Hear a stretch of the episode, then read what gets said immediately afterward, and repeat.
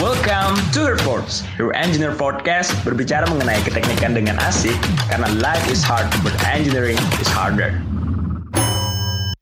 Halo Sobat Hearpods, kita bertemu lagi di Hearpods episode kali ini. Kenalin, aku Nanda selaku caster pada episode kali ini. Tentunya aku bakal nemenin kalian untuk beberapa waktu ke depan. Oh iya, aku selaku perwakilan BEM FTWLM mengucapkan selamat Hari Raya Idul Fitri, minal aizin wal faizin, mohon maaf lahir dan batin. Semoga kita bisa ketemu lagi sama bulan si Ramadan berikutnya. Hari ini kita kedatangan tamu spesial nih yang akan menjadi narasumber dan memberikan informasi penting untuk Sobat Hearpods. Beliau adalah orang yang sering ngasih speech nih di kegiatan-kegiatan mahasiswa Fakultas Teknik. Pastinya uh, mahasiswa teknik tahu dong siapa tamu kita kali ini. Oke, langsung aja kita berbincang-bincang bersama Bapak Romlah Nur Hakim, STMT, Hildekan 3, Fakultas Teknik Universitas Lambung Mangkurat. Halo Bapak, selamat datang. Bagaimana kabar Bapak hari ini? Halo Kananda, Alhamdulillah baik kabar hari ini. Enggi, terima kasih Bapak. Dari Bapak mungkin bisa nih sapa-sapa dulu Sobat Hearpods yang selalu setia mendengarkan podcast ini. Oke, terima kasih kesempatannya. Assalamualaikum warahmatullahi wabarakatuh. Selamat siang semuanya. Adik-adik mahasiswa Fakultas Teknik di mana pun kalian berada. Mudah-mudahan hari ini nanti bisa banyak yang perlu kita bincangkan dengan Kak Nanda. Ah, baik Bapak. Uh, terima kasih Bapak telah meluangkan waktunya untuk berhadir uh, pada Hearpods episode kali ini dan pastinya Sobat Hearpods bakal seneng banget mendengar suara Bapak.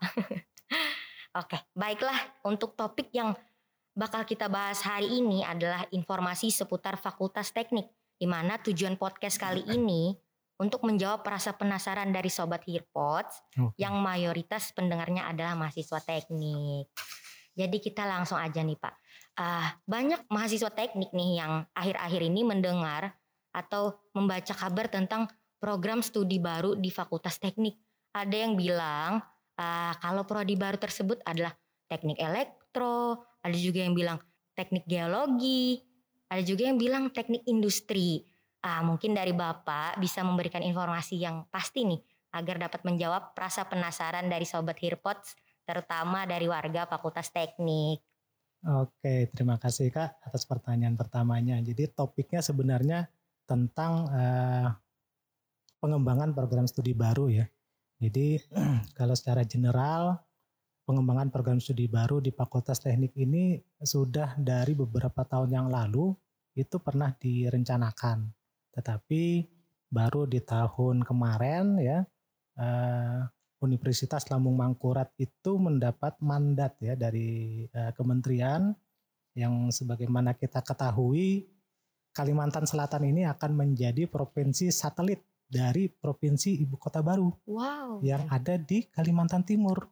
Nah, itu menjadi suatu peluang dan tantangan tentunya di apa dunia pendidikan yang harus membantu pengembangan daerah terutama ibu kota baru nantinya.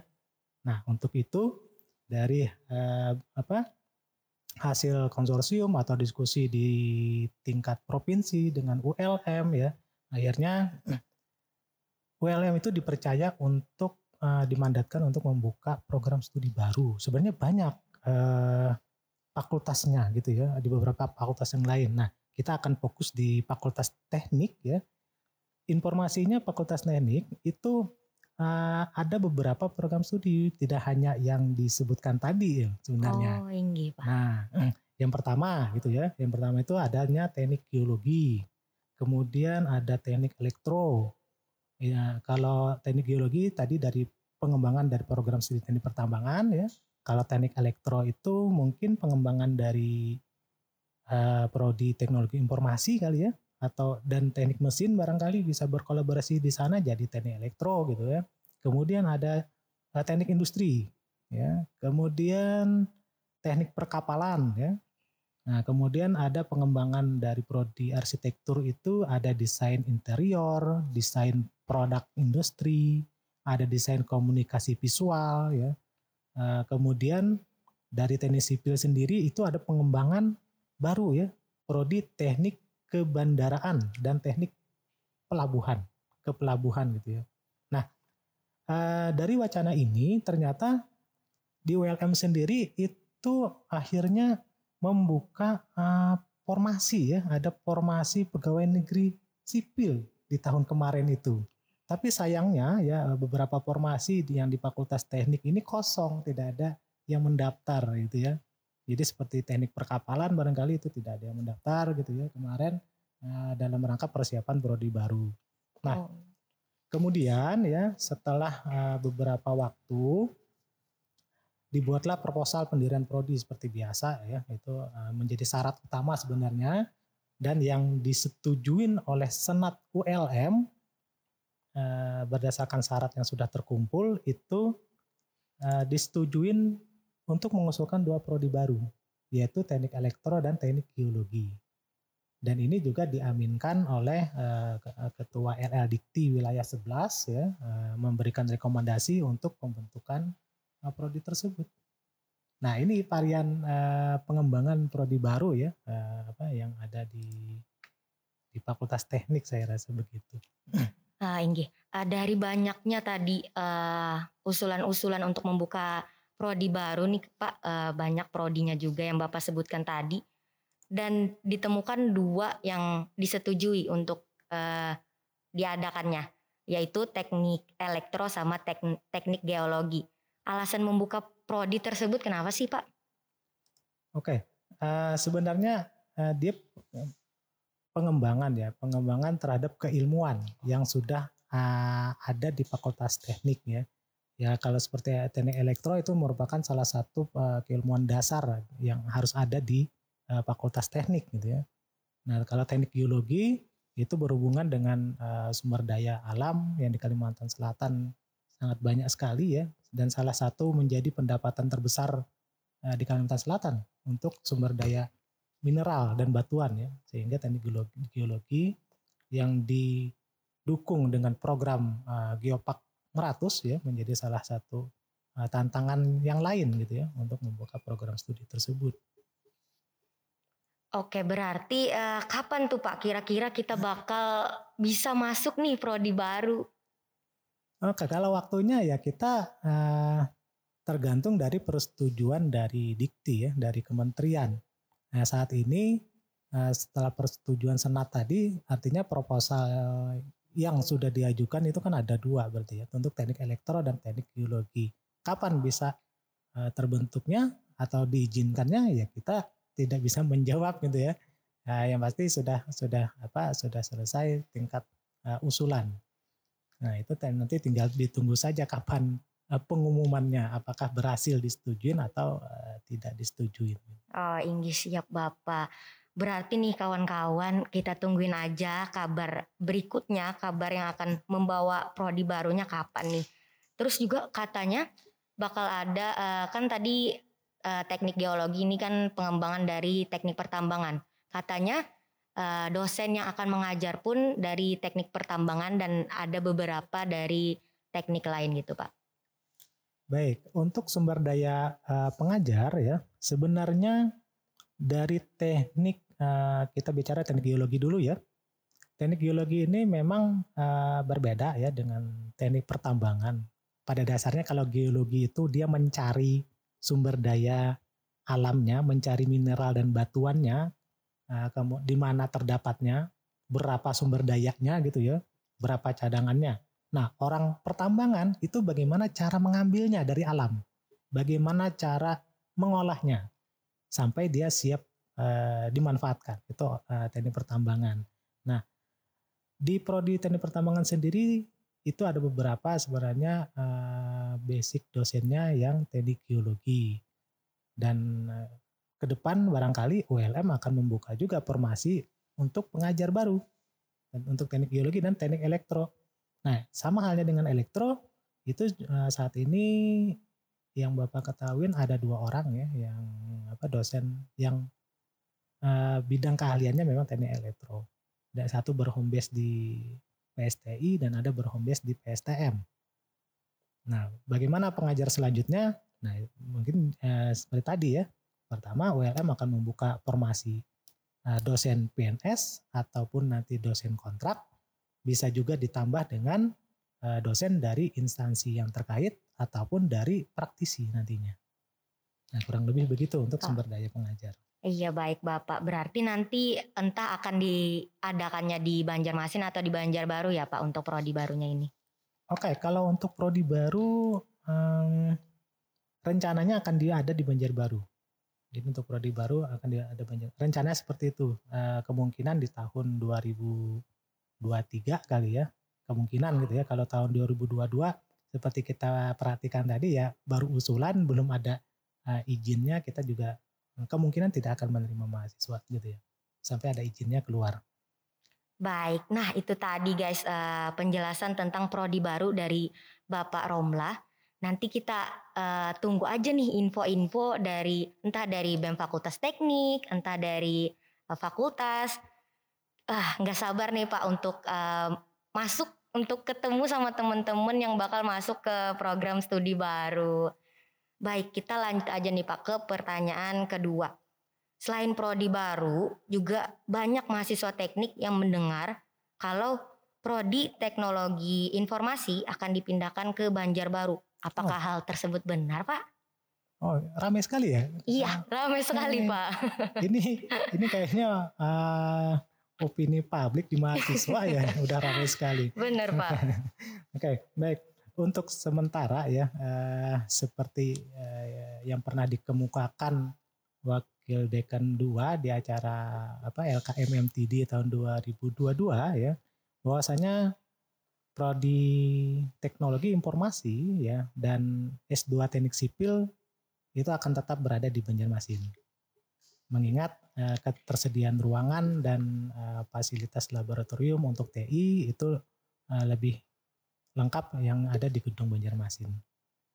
Jadi seperti itu uh, apa informasi yang bisa kita saya sampaikan ya terkait program studi uh, teknologi informasi. Jadi nggak usah galau ya adik-adik mahasiswa, uh, terutama yang mungkin angkatan 2021, 2020 ya yang kemarin tidak mengikuti LKMMTD, uh, barangkali belum uh, sampai informasinya. Iya betul Pak, karena banyak teman-teman sekalian entah angkatan uh, 17, 18 sampai 20 bertanya-tanya masih kenapa? Oh, katanya mau dipindah, katanya mau dipindah. Oke. okay. Kalau di Banjarbaru sendiri kan kita perhatikan eh, cukup padat ya, bahkan eh, kategorinya bukan cukup ya, padat sekali ya jadwal perkuliahan. Jadi kalau prodi TI pindah, saya, kami rasa ya akan berbagi sangat padat gitu ya untuk penjadwalan kuliahnya dan ruangannya juga masih terbatas. Betul, uh, berarti tadi Pak ya uh, tentang fasilitas yang lebih lengkap di sana, juga pengaturan jadwal yang uh, Fakultas Teknik yang ada di Banjarbaru aja sudah padat dan kalaupun ditambah oleh uh, teknologi informasi bakal makin padat lagi untuk disesuaikan. Nah ini juga Pak, kenapa uh, fakultas kita itu jadi tempat yang nggak pernah sepi karena mungkin padat ya Pak. Ya, betul. Jadi fakultas kita ini eh, salah satu fakultas dengan tingkat kegiatan mahasiswa yang sangat padat ya. Sehingga mahasiswa itu silih berganti datang ke kampus ya. Ini betul Dan Pak. bisa kita perhatikan kalau udah kelar perkuliahan gitu ya, itu tetap hampir sama dengan kondisi perkuliahan. ini. betul Pak. Nah, karena ada yang menunggu di taman karena fasilitasnya kayaknya udah mampu memenuhi anak-anak teknik nih Pak kayak misal kayak nongkrong di taman bisa di sekre ada student center ada kantin pun juga okay. ya alhamdulillah gitu ya uh, apa dalam beberapa waktu terakhir kita bisa uh, sinergi untuk mencoba memberikan pelayanan yang terbaik ya kepada mahasiswa dan secara khusus secara umum ya untuk warga teknik dan warga sekitar Fakultas Teknik ya. Jadi uh, pelayanan kepada mahasiswa kita coba dengan uh, memberikan ruang publik yang lebih banyak ya. Dari plaza utama gitu kita cuma ada panggung mini, tempat latihan, kemudian beberapa area taman yang tempat diskusi mahasiswa semakin banyak kita uh, apa kita buat dan terakhir mungkin di daerah area ETP ya kita punya taman yang baru nanti Iyi bisa juga untuk uh, apa acara-acara kegiatan akademik dan kemahasiswaan tentunya. Iya baik Pak.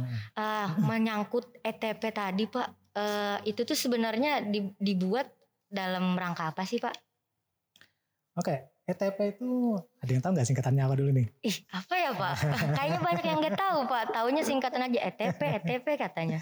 ya, ETP itu singkatan dari uh, Engineering Technopark. Oh. Jadi uh, istilahnya ya taman untuk kegiatan engineering gitu ya di bagian belakang Fakultas Teknik ya. Sebenarnya di sana nah ada sudah beberapa kegiatan yang dirintis sejak uh, beberapa tahun yang lalu ya. Contohnya yang pertama itu workshop mobil hemat energi gitu ya. Kemudian kita juga punya workshop mobil listrik ya. Nah, kemudian kita punya unit uh, pengelolaan air limbah kalau nggak salah jadi di Fakultas Teknik kita udah punya uh, coba menerapkan uh, pengelolaan air limbah dari musola. Wah. Nah, jadi air wudhu, kemudian air hujan itu ditampung ya, kemudian diolah dan air pengolahannya kita manfaatkan kembali untuk uh, penghijauan di area Fakultas Teknik sehingga air sumber daya air kita uh, apa punya sirkulasi yang bagus ya. Jadi kita tidak hanya memanfaatkan air bersih dari sumur bor dan PDAM, tapi kita juga punya sumber daya air hasil pengolahan. Dan ini tentunya mahasiswa teknik lingkungan akan banyak uh, punya tempat ya, tidak hanya lingkungan barangkali teknik kimia juga bisa berkontribusi di sana barangkali bagaimana mengolah air ya, mengolah air. Nah itu untuk IPAL. Kemudian kita juga punya apa beberapa kelompok wirausaha di teknik lingkungan di, di area engineering teknopark fakultas teknik.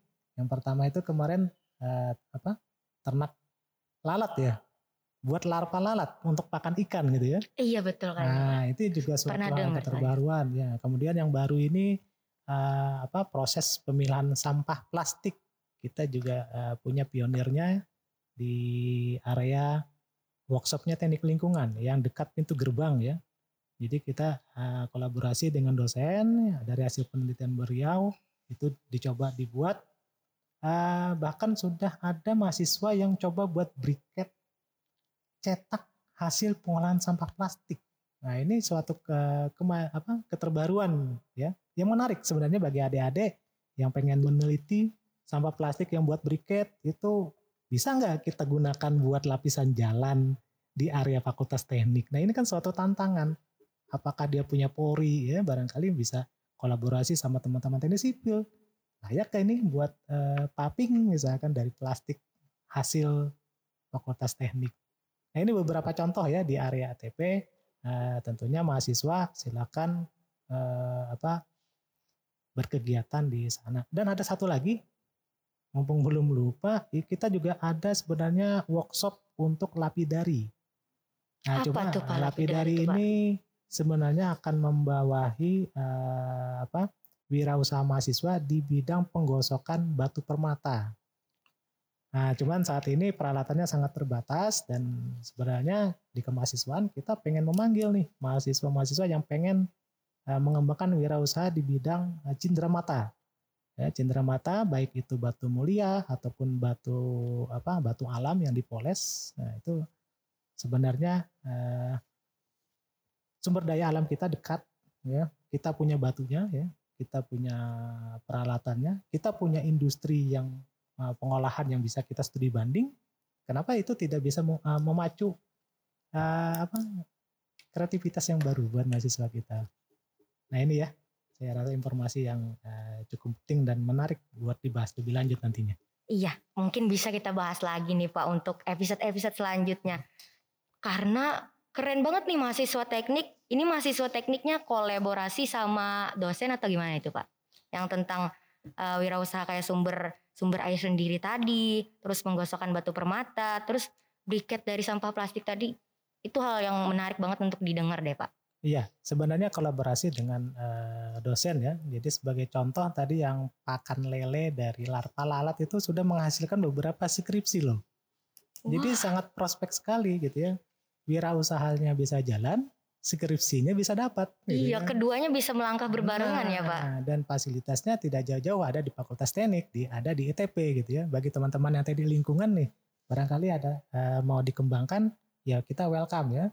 Untuk uh, coba kalian berdiskusi dengan dosen pembimbing di bidang itu gitu ya di bidang apa, untuk pengembangan larva lalatnya tadi.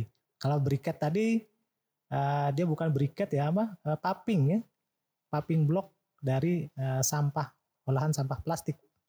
Nah itu mungkin ada beberapa kekuatan uh, bisa diuji ya kekuatannya bagaimana, kemudian porositasnya bagaimana gitu. Itu juga sangat bagus loh diteliti.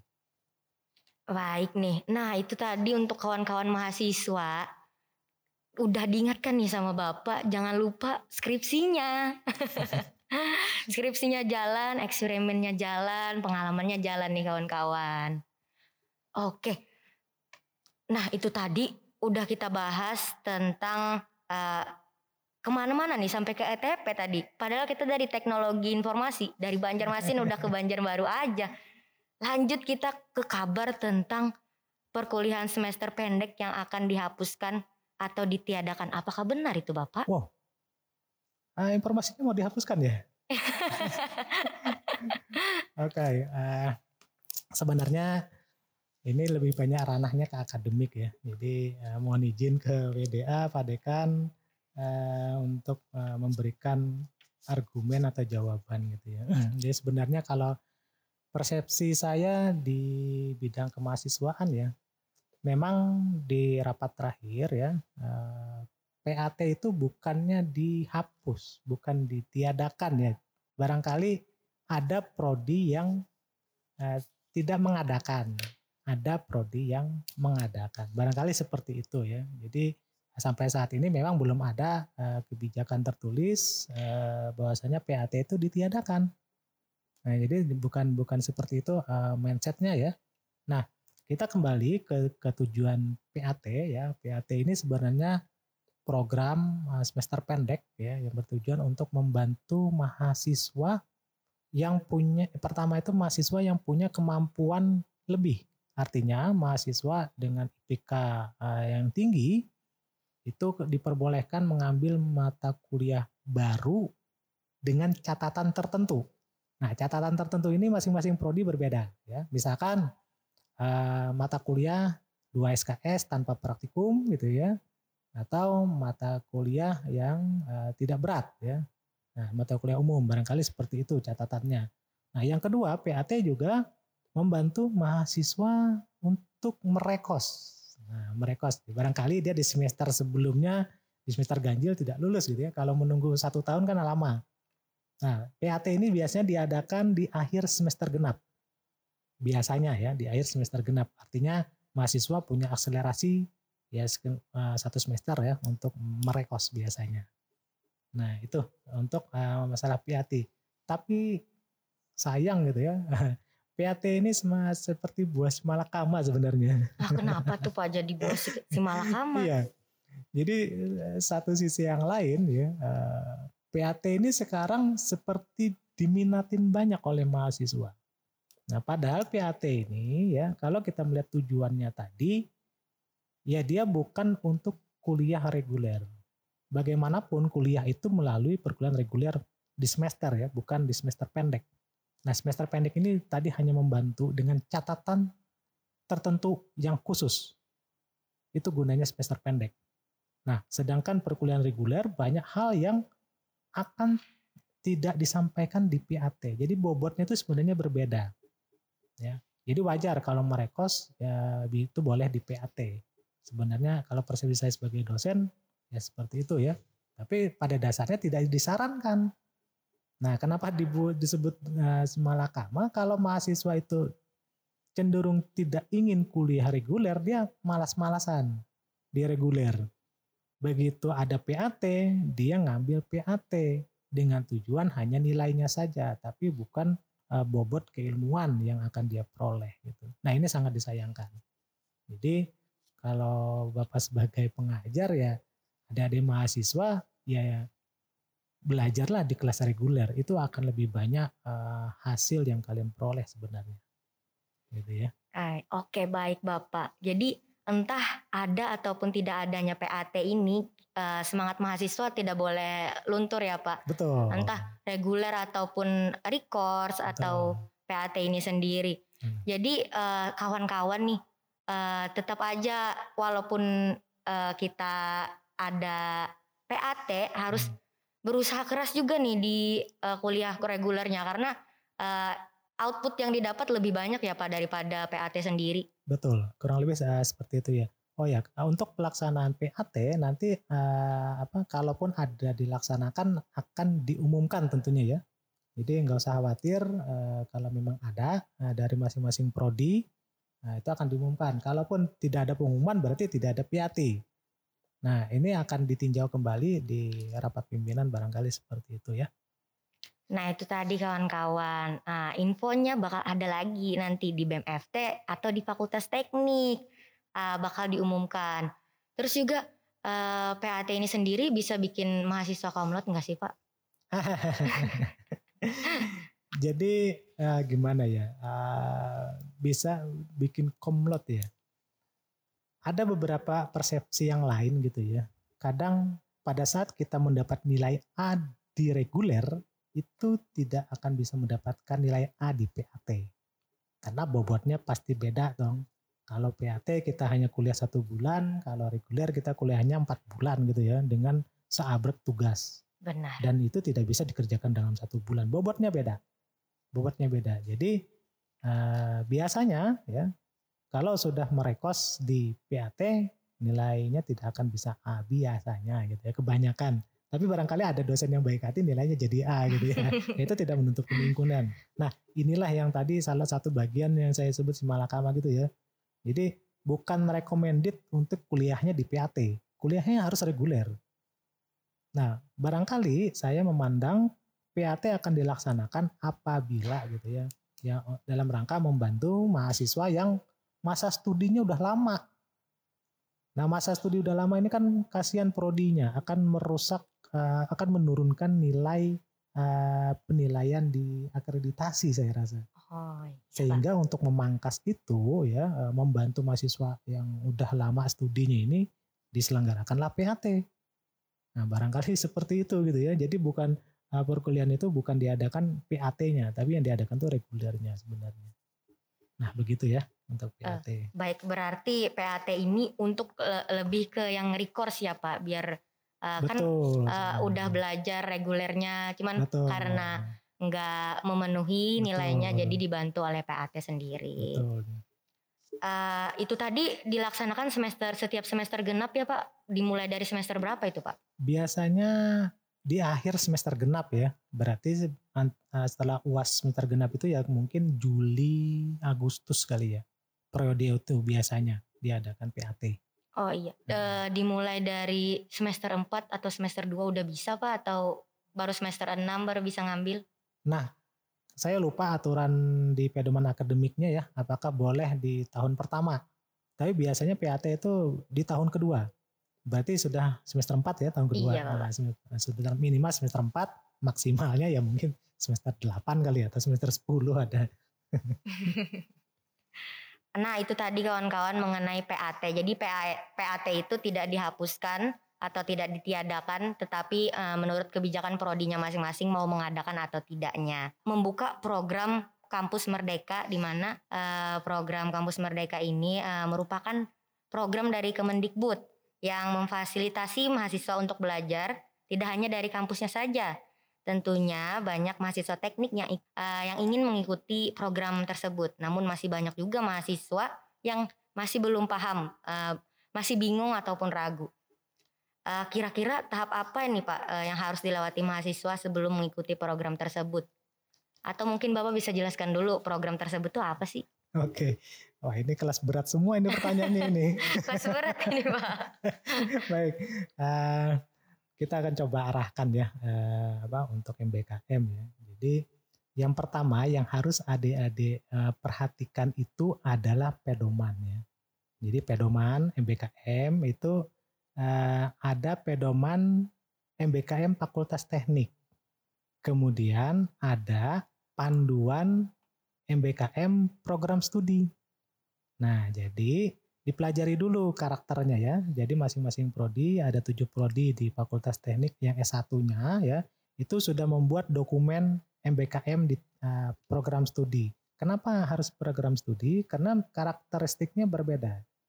Khusus untuk item uh, pertukaran pelajar ya. Jadi uh, bukan hanya pertukaran pelajar, dalam konteks konversi nilai nantinya. Ini ini yang akan masing-masing uh, prodi memberi ada ciri khas tertentu sehingga adik-adik perlu mempelajari uh, panduan pada masing-masing prodi ya. Nah, MBKM sendiri uh, itu kan ada delapan ya, delapan kegiatan ya. Jadi ya, itu di luar kampus ya, mengajar di sekolah, kemudian magang atau praktik industri bersertifikat biasanya begitu. Kemudian ada proyek membangun desa, ada pertukaran pelajar, ada penelitian dan riset, ada wirausaha, kemudian uh, studi atau proyek independen, kemudian yang terakhir itu proyek kemanusiaan.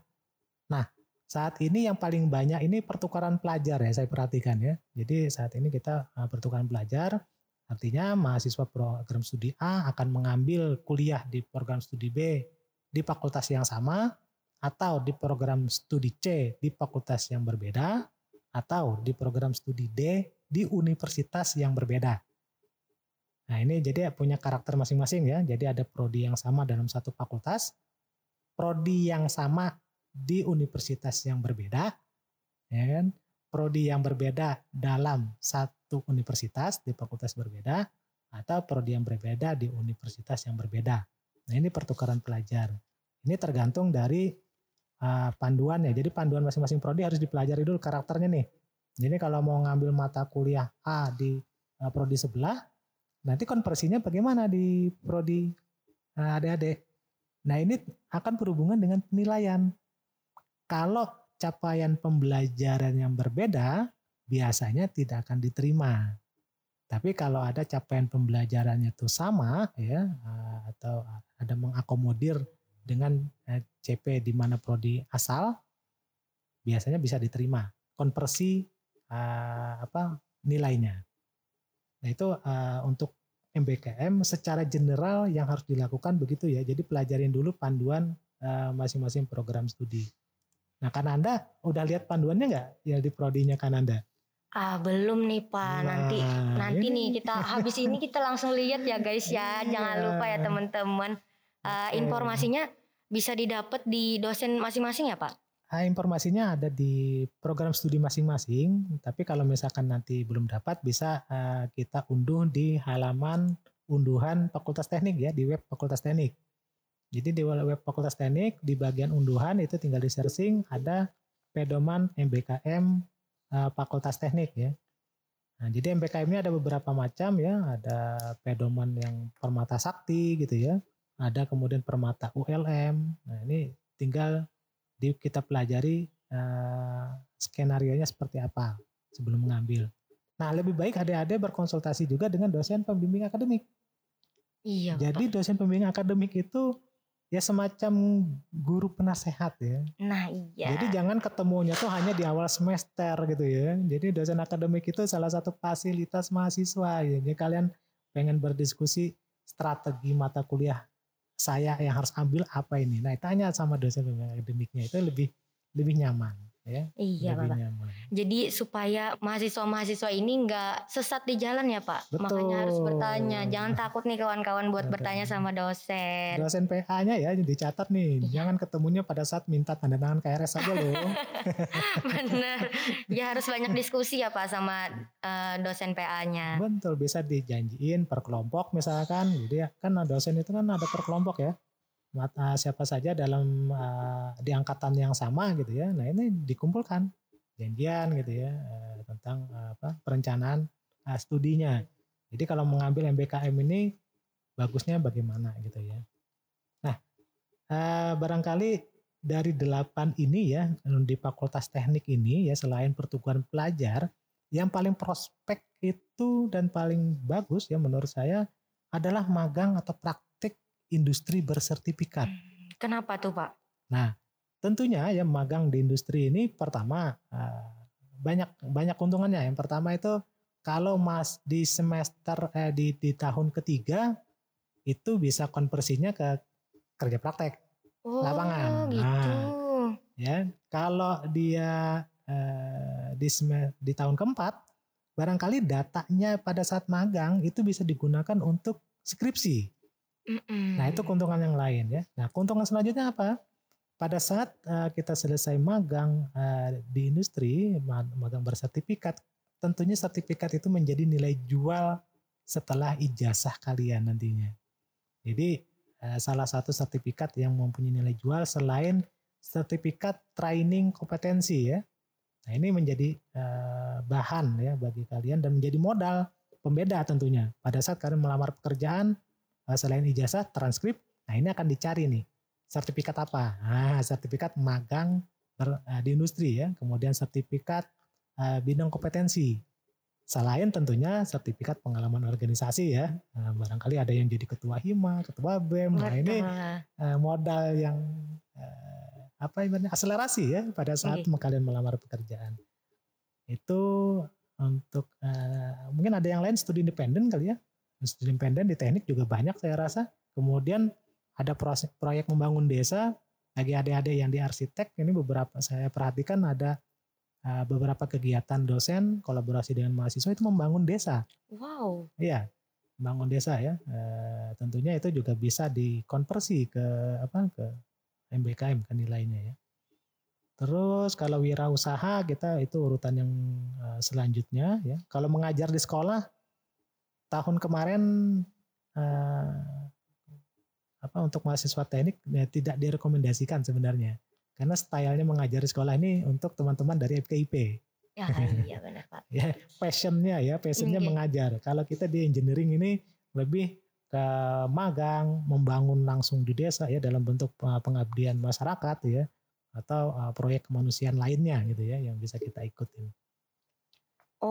Jadi gitu ya Pak. Tadi kita dapet nih teman-teman bahwa eh, prospek-prospek dari eh, U- MBKM ini eh, kayak peng- jadi pengganti kerja praktik lapangan, bisa jadi data skripsi, terus kita juga dapat sertifikat.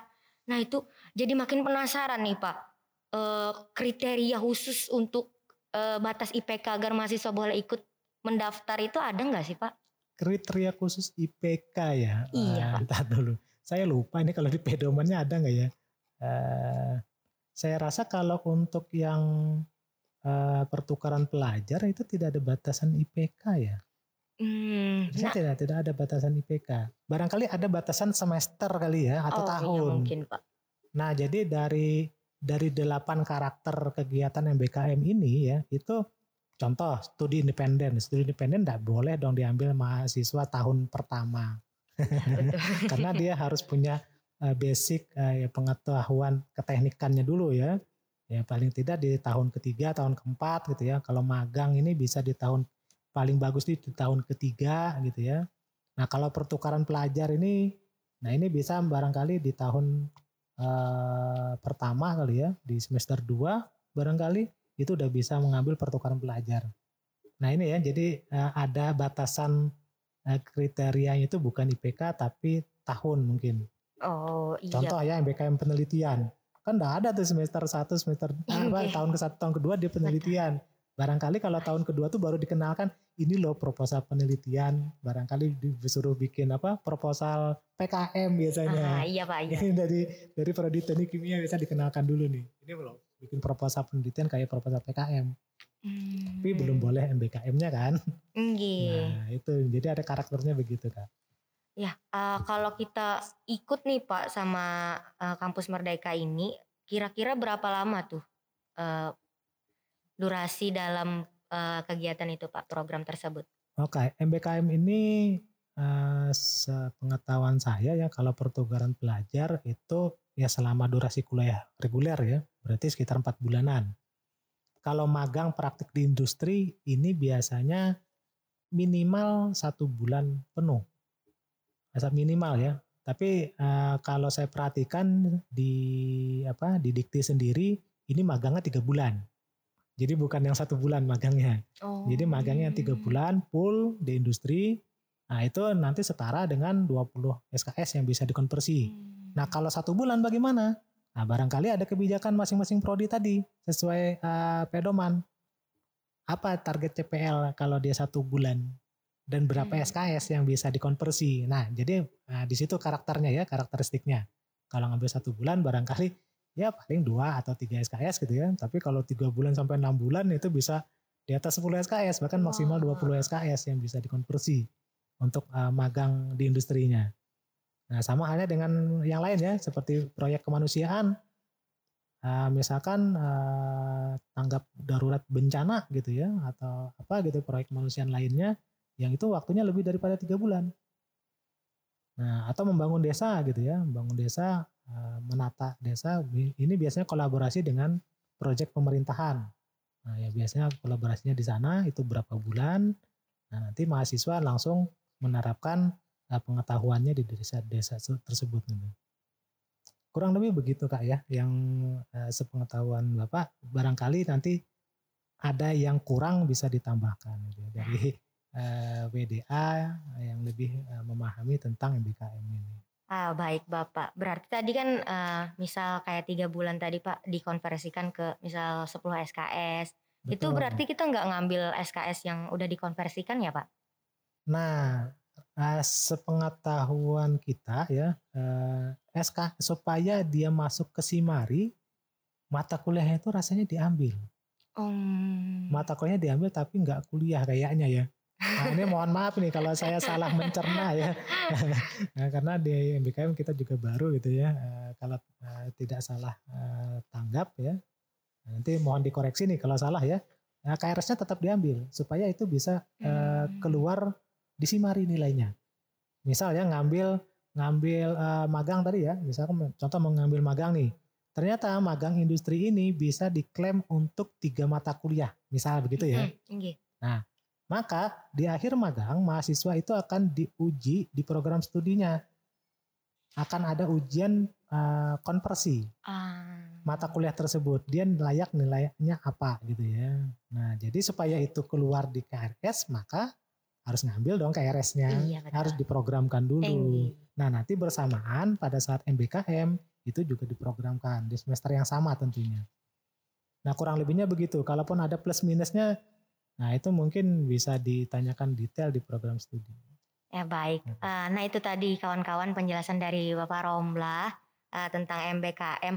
Kawan-kawan bisa aja konsultasi sama dosen eh, prodinya masing-masing, dosen PA ya, biar tambah deket nih sama dosennya. Betul itu. Ini ketemunya nanti di awal semester aja. iya, tiba-tiba tanda tangan KRS ya Pak. iya betul. Nggak tahu nih eh, mahasiswa mahasiswa bimbingannya tiba-tiba datang minta tanda tangan ya Pak. Nah iya, jadi sebelum mem- apa memprogramkan MBKM sebaiknya eh, konsultasi dulu ke dosen PA ya, kemudian nanti ke ketua program studi, bagaimana mekanisme. Yang paling penting itu kon, mekanisme konversinya. Jadi jangan sampai begitu udah mengambil MBKM, konversinya belum bisa Iya, rugi betul. waktu Betul, kita. Pak Rugi. rugi waktu gitu. Oh iya Pak, Eh, tadi ada juga nih dibahas tentang PKM. Eh, bener nggak sih Pak kalau ikut PKM dan dapat juara 1 sampai 3 nih di eh, PIMNAS Hmm. bisa lulus tanpa skripsi katanya. Oke, eh, sebenarnya itu adalah kebijakan di tingkat universitas ya, eh, di bagian kemahasiswaan. Nah itu sudah diaminkan di bagian akademik. Kalau sampai ke PIMNAS ya, PIMNAS juara 1 sampai 3 itu dia apa setara dengan skripsi. Wow. Jadi proyek PKM-nya seta- disetarakan dengan skripsi. Tentunya ya tentunya ada mekanisme lain ya. Iya. Apa contohnya? Ya harus dibuat dalam format laporan skripsi, PK, Hmm. laporan PKM-nya. Nah, Hmm. beda format ya. Jadi ada Iya, Pak. tugas tambahannya itu yang harus dicermati pada saat udah eh, PKM-nya menang gitu ya. Itu kan formatnya PKM, bukan format laporan skripsi. Iya. Nah ini tantangannya gitu ya Hmm. tantangannya. Nah, kalau publikasi saya rasa kalau sudah masuk PIMNAS itu dia dipublikasikan tersendiri dan barangkali itu bisa diklaim ya untuk eh, syarat kelulusan sehingga publikasinya udah aman. Nah, itu Hmm. eh, apa ya, nilai lebihnya ya dari nilai PKM. Nah itu tadi teman-teman eh, pertanyaan-pertanyaan yang mungkin ada di kepala eh, kalian-kalian mahasiswa teknik akhirnya terjawab oleh kehadiran Pak Romla di episode Hearpods kali ini. Jadi tadi baru aja Pak masuk SMS Hmm. tiruririt. Nah katanya uh, coffee break kita ini kapan ya buka Pak? Kopi break ya. okay. Untuk mahasiswa-mahasiswa nongki santai nih di taman tadi mana sambil panjat tebing kan. Baik, uh, mudah-mudahan ya uh, kopi break ini dalam jangka waktu dekat uh, bisa dibuka ya. Uh, saya baru dapat kabar gembira beberapa hari yang lalu itu ada tim kewirausahaan yang akan mengelola kopi break wow. itu lolos ke tahap dua. Wow akhirnya baru lolos tahap 2 di tingkat oh, universitas ya. Ya mudah ya. kita doakan saja tim uh, kewirausahaan Kopi Break ini bisa lolos didanain. Iya. Nah, kalau lolos didanain, Kopi Breaknya bisa mandiri nanti ya. Iya, bisa nah, buka ya Pak langsung ya Pak. Bisa buka dan Kopi Break juga uh, kami kami mengharapkan ya kalau nanti buka itu juga menjadi tempat ya tempat mahasiswa uh, yang punya produk wirausaha itu bisa berkolaborasi nantinya. Artinya gini, uh, itu bisa menjadi, dijadikan tempat uh, etalase untuk pajang produk wirausahanya. Hmm. Jadi selain uh, kopi breaknya kita sambil bincang-bincang di sana, ya, itu kita bisa menampilkan produk-produk wirausahanya masih fakultas teknik dong ya. Iya betul nah, Pak. Itu nilai-nilai positifnya. Mudah-mudahan lah uh, seiring dengan uh, berakhirnya apa era era pandemi ya, mudah-mudahan era endemi ini benar-benar iya. udah terkabul dan tingkat universitas itu membuka lebar ya kebijakan atau peraturan tentang pembatasan tentunya selama ini masih membayangin kita gitu ya kegiatan kemahasiswaan uh, secara umumnya gitu ya dan apa kegiatan akademik secara khusus gitu ya masih terbatas uh, tentang jumlah ya jumlah yang berkumpul dan waktunya mudah-mudahan dalam waktu dekat bisa buka lah. Baik itu tadi uh, seru banget nih. Uh, kalau kita udah bener-bener endemi, kita bakal kembali normal lagi fakultas teknik. Nggak sabar melihat fakultas teknik yang benar-benar kembali normal. Jadi kita doakan aja semoga uh, pandemi ini cepat selesai dan berubah jadi endemi tadi. Ah itu tadi uh, pertanyaan terakhir sekaligus pertanyaan penutup untuk sesi bincang-bincang kita pada hari ini. Uh, saya ucapkan terima kasih kepada Bapak Romla Ya, uh, tinggi yang sudah menyempatkan waktunya untuk berhadir padahal lagi masa-masanya berhari raya uh, di acara Hearpods ini. Terima kasih banyak Bapak dan terima hmm. kasih juga nih kepada sobat Hearpods yang sudah setia dengerin Hearpods sampai detik ini. Uh, aku Nanda selaku caster mengucapkan mohon maaf apabila ada salah kata yang kurang berkenan di hati para pendengar.